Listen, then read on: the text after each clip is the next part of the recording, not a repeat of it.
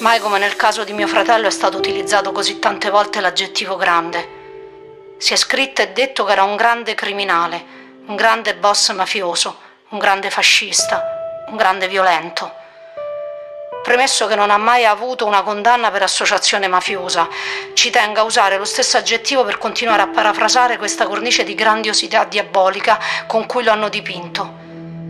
Per me Fabrizio era soprattutto un grande fratello, un uomo con una grande intelligenza e grandi potenzialità, anche se purtroppo mal riposte. Era un figlio e padre affettuoso. Certo era una personalità complessa, un uomo con un grande narcisismo e grandi ambivalenze, ma anche con una grande generosità. È il 7 agosto 2019, siamo in pieno giorno a Roma, nel Parco degli Acquedotti. Siamo andati in macchina di nuovo nel parco dove eravamo stati il giorno prima. Siamo arrivati verso le 18, 18 e 10. Fabrizio mi ha chiesto, dato che eravamo in anticipo, di scendere dalla macchina e di fargli compagnia. Eravamo seduti dando le spalle al parco e vedevamo la strada. Abbiamo parlato di cose futili. Dopo circa un'ora dal nostro arrivo, ho visto un uomo arrivare alle nostre spalle e senza dire nulla ha sparato in testa a Fabrizio. Sono le parole con le quali il judoka cubano Gomez, guardia del corpo di Fabrizio Piscitelli, ricostruisce nell'informativa della polizia gli ultimi momenti del diablo. Io mi sono avvicinato alla vittima, ho visto il foro vicino all'orecchio e ho visto che non dava alcun segno di vita, non avevo neanche il telefono con me, per cui ho fatto telefonare ad un ragazzo che stava lì vicino all'ambulanza e forze dell'ordine, sono passati una quindicina, 20 minuti, sono arrivato una volante della polizia che però non sapeva cosa fosse successo, quindi abbiamo detto noi che era stato, stato un omicidio. E poi, poi, è arrivato il mondo, poi è arrivato tutto, cioè, sono arrivati almeno 20 volanti, due tre ambulanze. Queste le parole dei primi soccorritori. Il leader degli irriducibili, Fabrizio Piscitelli, detto Diabolic, viene freddato con un colpo alla testa.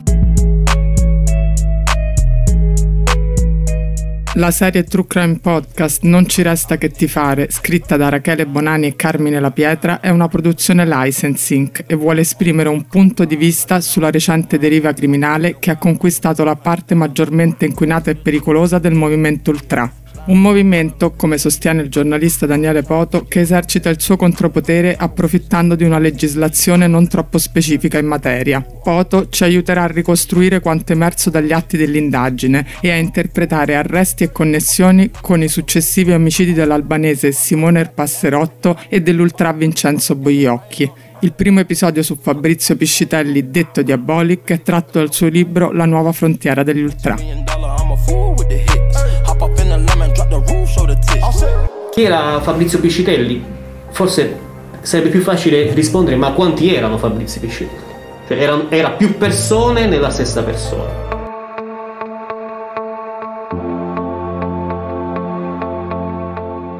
Il certificato penale di Piscitelli è una nomenclatura di un'ampia gamma di violazioni più o meno gravi e di sanzioni eterogenee, reati da stadio, furti, droga, obbligo di dimora non rispettato, DASPO, revoca della patente per mancanza dei requisiti morali, confisca di beni e estorsioni, porto abusivo di armi, evasione dagli arresti domiciliari, affidamento in prova ai servizi sociali, un soggetto dall'evidente pericolosità sociale, un pluripregiudicato a piede libero. Lo troviamo spesso, lo troviamo dappertutto e lo troviamo sempre con un ruolo diverso fa il narcotrafficante, fa il capo, il, gruppo, eh, il capo di un gruppo criminale molto feroce, riscuote crediti, ricicla denaro, lo fa con persone diverse, lo fa utilizzando anche strumenti e vestendosi di volta in volta i panni di un uomo diverso. Come mai allora, chiede la madre Maria Assunta intervistata nel programma Non è l'Arena, se Fabrizio era un delinquente non era in carcere? Fabrizio era ed è nostro figlio, colui che nella sua essenza era adorabile. Mio figlio era libero e su questo non ci sono dubbi. Mio figlio ha assunto questo ruolo di boss dopo la sua morte. Mi chiedo, serve per giustificare la difficoltà delle indagini? DJ Telly Tells, DJ Telly Tells, DJ Telly Tells. It's DJ Telly Tells, DJ Telly Tells. Empire, Empire, Empire. Diabolic rappresenta un mistero giudiziario da vivo e un brand da morto. Secondo l'indagine Grande Raccordo Criminale, in nove mesi, da febbraio a novembre 2018, l'organizzazione criminale di Fabrizio Piscitelli avrebbe immesso sul mercato della droga a Roma 250 kg di cocaina e oltre 4.000 di hashish. Lo sport rappresenta un tassello di complicate alchimie economiche nelle quali gli obiettivi prioritari non sono affatto chiari. Noi ha deciso di de, de riportare in arte il nome dell'Ultras della Lazio, cioè noi non potevamo andare in trasferta, farsi di conigli, la nostra era scontrarsi, era scontrarsi con i guardie, scontrarsi con i tifosi, scontrarsi pure da laziali, perché alla fine se scontriamo pure da laziali. È il 1987, nascono gli irriducibili, temuto gruppo ultra della Lazio, a capo il quadrumvirato composto da Fabrizio Piscitelli, Paolo Arcivieri, Yuri Albiti, Fabrizio Toffolo. Nello stesso anno Piscitelli, leader indiscusso del gruppo, fonda il marchio Original Fans per vendere il merchandising della Lazio. Abbiamo esempi di marketing merchandising anche a Milano e a Napoli, ma Piscitelli sicuramente è stato uno dei primi a iniziare questa operazione. Noi per bene della Lazio volevamo andare dentro gli stadi, entrare dentro altre curve, ammazzarli perché per noi il bene della Lazio era quello e soprattutto per noi per sentirsi vivi, perché noi se dobbiamo sentire vivi in un mondo dei morti.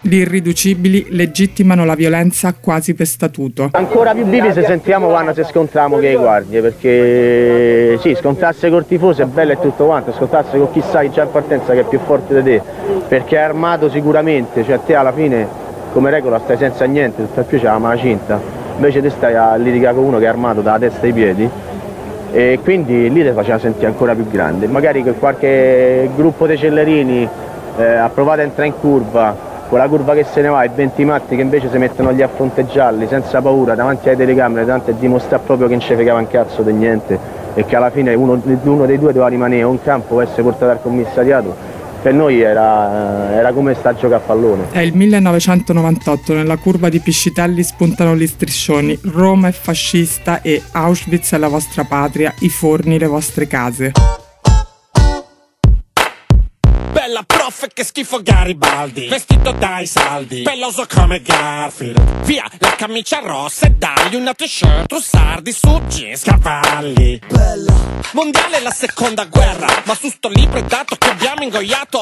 Merda È regolare che non studia nessuno. Scrivi Italia batte il resto del mondo. 18 a 1 Il calcio è un fatto sportivo ma anche un problema di ordine pubblico. Nel rapporto 2017 Calciatori sotto tiro curato dalla Lasso Calciatori emergono 117 casi di intimidazione nei confronti degli atleti, protagonisti in parte gli ultra. Di questi il 61% avvenuti fuori dagli stadi contro a Formello con, con, la squadra e da quel momento eh, i ragazzi di Petkovic sono ripartiti. Spero e penso di sì, è giusto ecco una tirata d'orecchie quella che è stata e quello che abbiamo chiesto era di ricordare la maglia che indossano e, e quanto vale per noi quella, quell'aquila sul petto.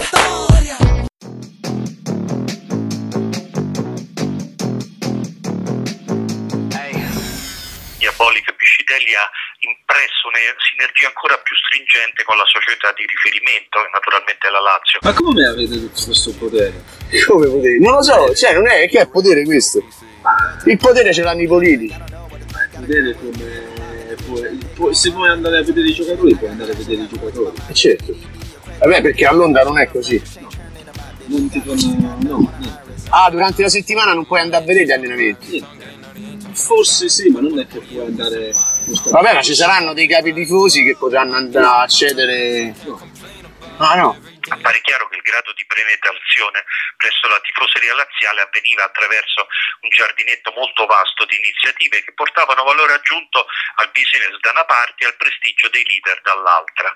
Oltre a quella citata, la gestione dell'attività in curva nelle partite interne, dove il monopolio era incontrastato, imposto con la viva forza, l'organizzazione delle trasferte, i rapporti con la stampa. Meno male che, che mi hanno e che ci hanno invitato, parlo al plurale perché invitando me insomma si invita gran parte de, della curva nord e del tifo bianco-azzurro. I quadrumveri ultralaziali, Piscitelli era sicuramente il più presentabile e probabilmente il più amato, mentre rimaneva ovviamente parzialmente nascosta la sua un'attività di grossista della droga, di certo conosciuta dai suoi soci in affari. Non è la violenza che li preoccupa, anzi, ma è l'esposizione mediatica, sono molto attenti loro a tutto questo. E in qualche modo un arresto che passa sotto traccia è meno grave di un'indagine che non porta a nessun arresto, però di cui se ne parla sui giornali. Perché? Perché esiste eh, il brand della criminalità, che deve essere un brand noto soltanto agli addetti al lavoro.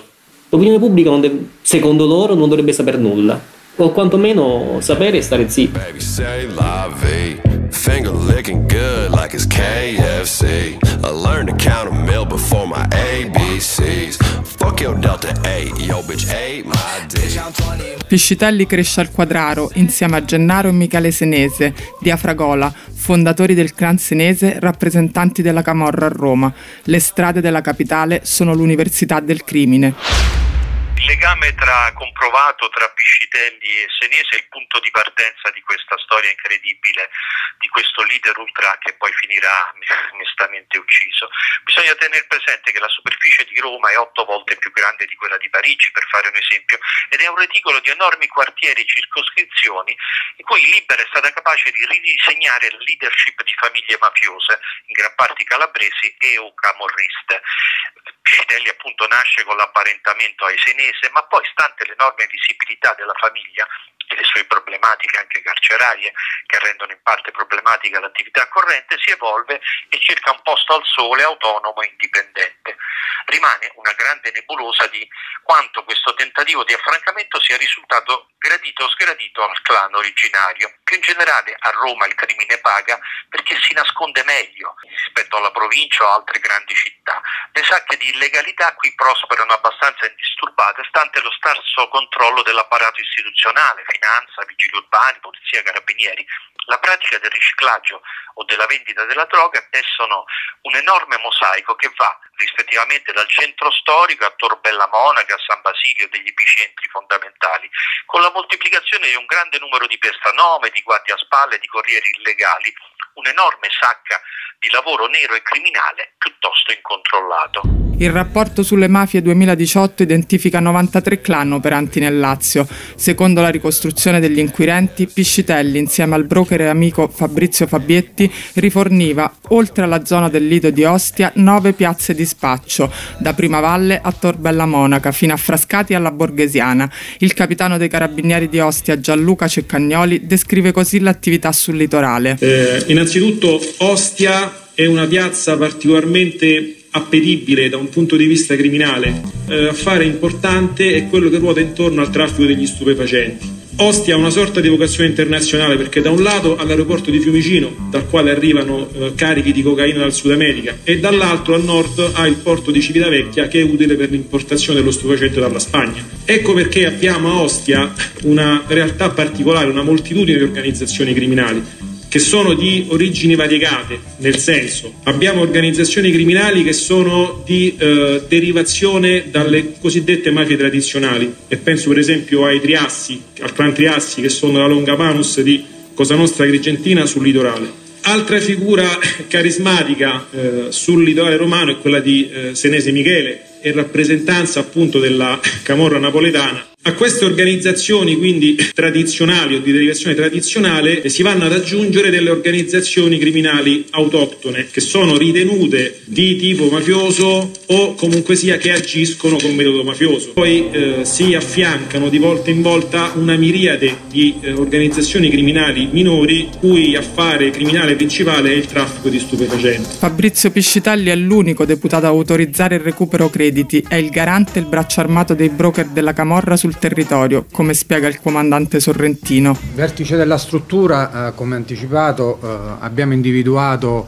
il, il Fabietti Fabrizio che aveva una sorta di autonomia gestionale per quanto riguardava traffico eh, e i rapporti con le altre strutture presenti sul territorio. Grazie comunque alla figura del, di Piscitelli Fabrizio che eh, forniva al Fabietti una sorta di lascia passare anche nei confronti delle altre, delle altre strutture. Nel provvedimento vengono contestati due casi di estorsione, si tratta di due atti violenti perché l'organizzazione criminale si era dotata di una propria struttura di picchiatori, la chiamavano una batteria di picchiatori eh, formata da pugili, ex pugili, eh, e eh, non disdegnavano allorquando qualche eh, cliente non eh, provvedeva nei tempi eh, ritenuti più consoni nel pagamento delle forniture ad eseguire atti di un'estrema uh, ferocia.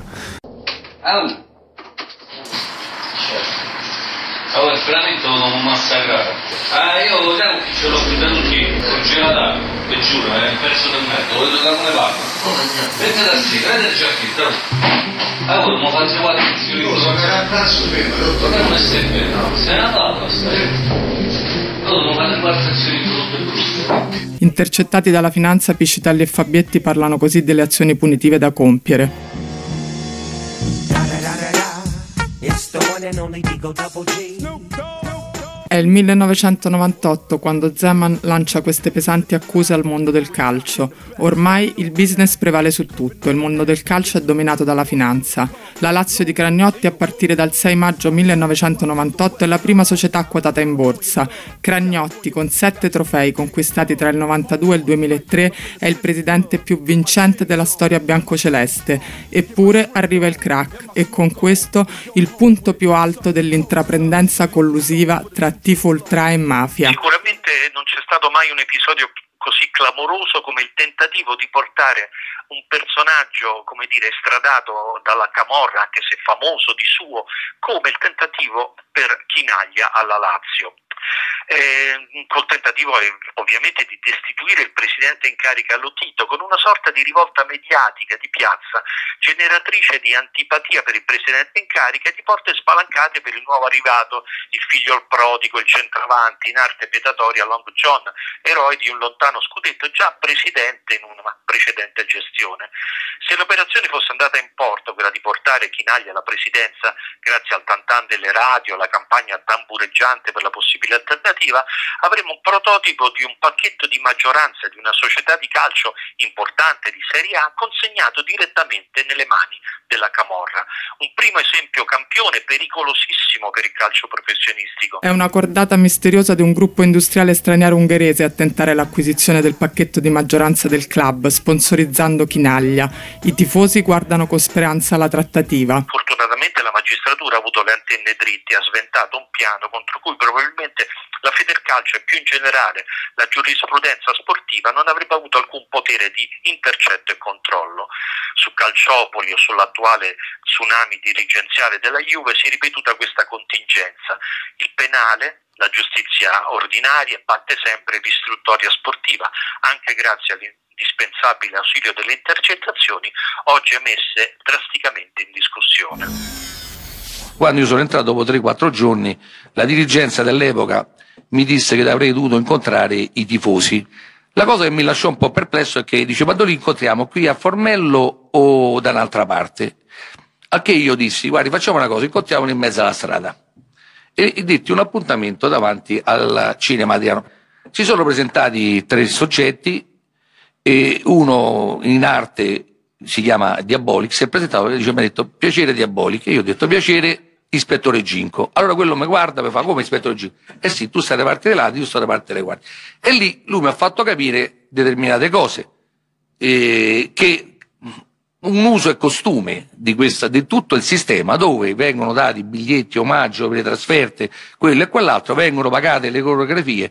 Io chiaramente ho assunto una posizione non di collaborazione e sono iniziate una serie di problematiche, eccetera. È il 2004 quando l'imprenditore romano sposato con la figlia di uno dei più importanti palazzinari di Roma, proprietario di due imprese di pulizie, Claudio Lotito, acquista la Lazio per 21 milioni di euro. Lotito interrompe i rapporti con Diabolic e avvia una fase di accanita contestazione, battaglie e forte braccio di ferro.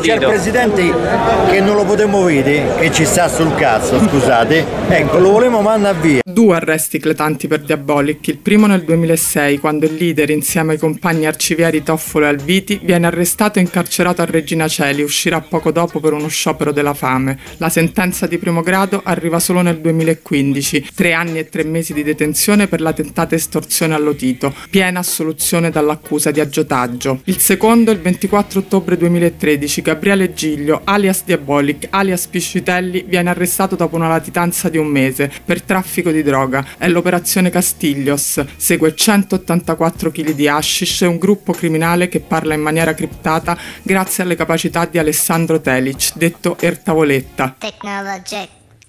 Technologic. Technologic. Buy it, it, break it, fix it, crash it, change it, mail, upgrade it, charge it, Il 13 dicembre 2017, dopo l'arresto di Roberto Spada, l'incontro a Grottaferrata nel ristorante Oliveto, durante il quale i presenti, rappresentanti delle varie fazioni, commentano così la vicenda. Quella ha fatto una cassata a, tele- a telecamera spinta. Perché? No, ma io mi chiudo, te stai tentando, se al culo, chiudo, quella che è la palestra, cosa, in Francia, un giornalista, un giudice, un avvocato, non è a toccare. Che dici? A 80.000 km. È il nostro avvocato. Ah, quindi ci dice. A posto, siamo a posto. Io non ho bisogno di avvocato. Diabolic tratta per Marco Esposito, detto Barboncino, Salvatore Casamonica per Spada, Dorian rappresenta la batteria albanese di Ponte Milvio, Lucia Gargano è l'avvocato messaggero, la portavoce dei carcerati. È data fondamentale il 13 dicembre del 2017 per l'incontro brandiale a Grottaferrata, lui vedo. Eh, più che un tentativo di ricomposizione tra i clan, allora il tentativo di Piccitelli di conquistare una posizione di leadership nel complesso mosaico dei rapporti di potere della criminalità romana avocata allo spaccio di droghe al controllo del territorio. Vista la mole degli affari in ballo, in effetti la motivazione della restituzione di un credito di 40.000 euro vantato nei confronti di Marco Esposito residuale rispetto alla caratura dei personaggi in questione.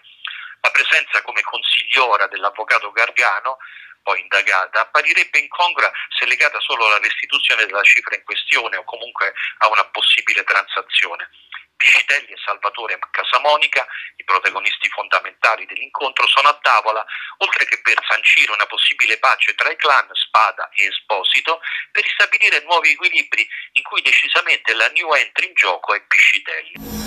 Sì, sì, sì, ovvio, va, risolvevo questa cosa, anche perché non conviene a nessuno penso io, no, Fabio, che qua, che fine. Però ti ripeto, poi ecco. Io con te c'ho un rapporto, Ma che scherzi, Fabio? e la maggior parte di Roma parla a te, te eh, tutti, cioè pure amici nostri, tutti Ma così. che scherzi? Poi sai, è che c'è il rapporto che c'è il momento. Esatto, pure, capito? Quindi per loro. Quindi non mi dite sì perché magari oggi dice sto da solo, fammi di- no, qui si tratta da solo, stiamo da amici. No, e il sì deve essere sì e il no deve essere no.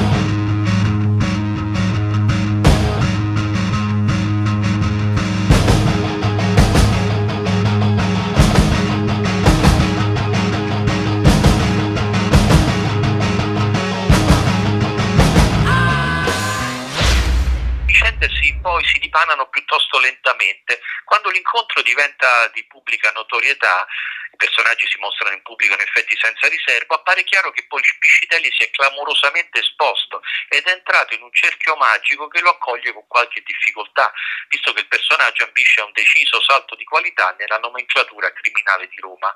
Beh, se non l'inizio della fine, è sicuramente un passaggio delicato nell'ascesa da fiancheggiatore a autentico leader. I risultati negativi di questa sua attività eh, compromissoria si constateranno più avanti, perché all'inizio la mediazione sembra produrre effetti positivi, visto che nei mesi successivi il clan degli Spada riprenderà a esercitare le proprie attività criminali tra Roma e Ostia in un apparente clima di bonaccia. Dunque Piscitelli in un primo momento cercherà di prendersi crediti e meriti dell'incontro, anche se poi sconterà questa attività in una seconda fase. Era abituato anche a dialogare con eh, mafiosi storici, con chi fa questo di mestiere, no? era abituato a parlare con i colombiani, era abituato a parlare con i calabresi, era abituato a parlare in qualche modo con esponenti che, ecco, facevano questo mestiere utilizzando altre regole. Lui era capace di cambiare il suo registro senza troppa difficoltà. Però qui su Roma ha, ha deciso di utilizzare quest'altro tipo di, di registro. Non si è mai nascosto dai riflettori, anzi, li ha cercati e li ha utilizzati anche per, anzi, soprattutto per, per avere poi un ritorno d'immagine, diciamo, nel mondo criminale romano.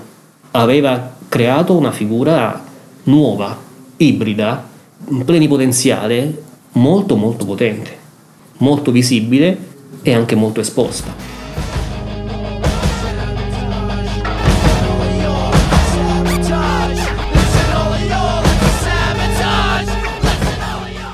L'omicidio Piscitelli è, questo eh, lo possiamo dire senza rivelare particolari segreti, ovviamente non è eh, un omicidio di strada, è un omicidio strategico, è stato funzionale al riassetto di alcuni equilibri criminali eh, non soltanto della città di Roma.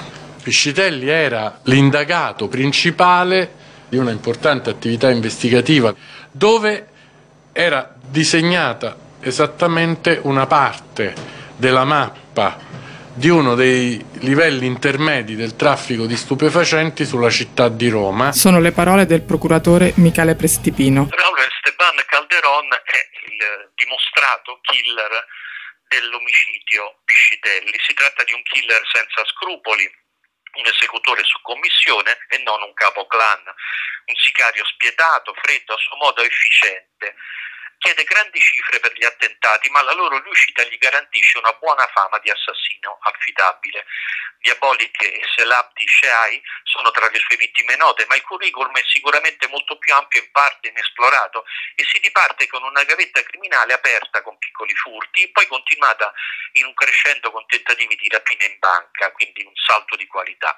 Dal primo arresto del 2003 l'escalation è continua, furti d'auto, spaccate in gioielleria, fino alla pratica eh, corrente dell'uso delle armi che gli fa acquisire credibilità nell'ambiente della malavita anche perché è estraneo a reali e definitivi arruolamenti, è un battitore libero, rimane un mercenario senza scrupoli pronto a uccidere su commissione.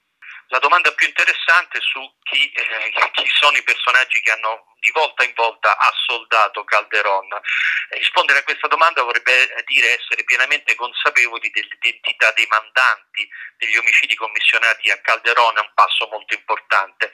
Per ora ci si è concentrati su due nomi, Bennato nel caso di Piscitelli e Molisso nel caso di Selabdi Sheai ma rimane però un'area di incertezza per la possibilità che ci sia un livello molto più alto nella premeditazione dell'eliminazione di Diabolic. Per il, momento, per il momento ci si basa sulla testimonianza della compagna di Calderon.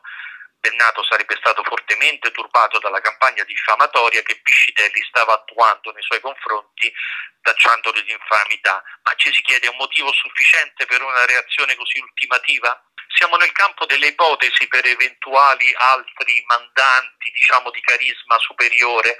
Non si può escludere che il clan senese fosse realmente infastidito dall'intraprendenza di Piscitelli, che da soldato semplice ed ultimo arrivato, pazientemente allevato nel clan, coltivava evidentemente sogni di grandezza.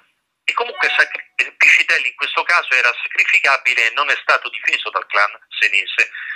Si sa che la mafia uccide solo se costretta da distopie interne che turbano gli affari e chi ha commissionato l'omicidio era conscio che avrebbe fatto scalpore, avrebbe provocato una condotta criminale successivamente molto più prudente. Ecco perché Piscitelli, evidentemente con i propri comportamenti, aveva esasperato una reazione estrema e sopra le righe. Era fa vedere quanto noi eravamo pronti a dare la Lazio, sia col sangue che con, le botte, a prendere, a darle, perché poi si prendono e si danno ma io e poi tutti quelli che mi stanno vicino, per me noi lo dimo, noi siamo Dottor Jack e Mr. Hyde.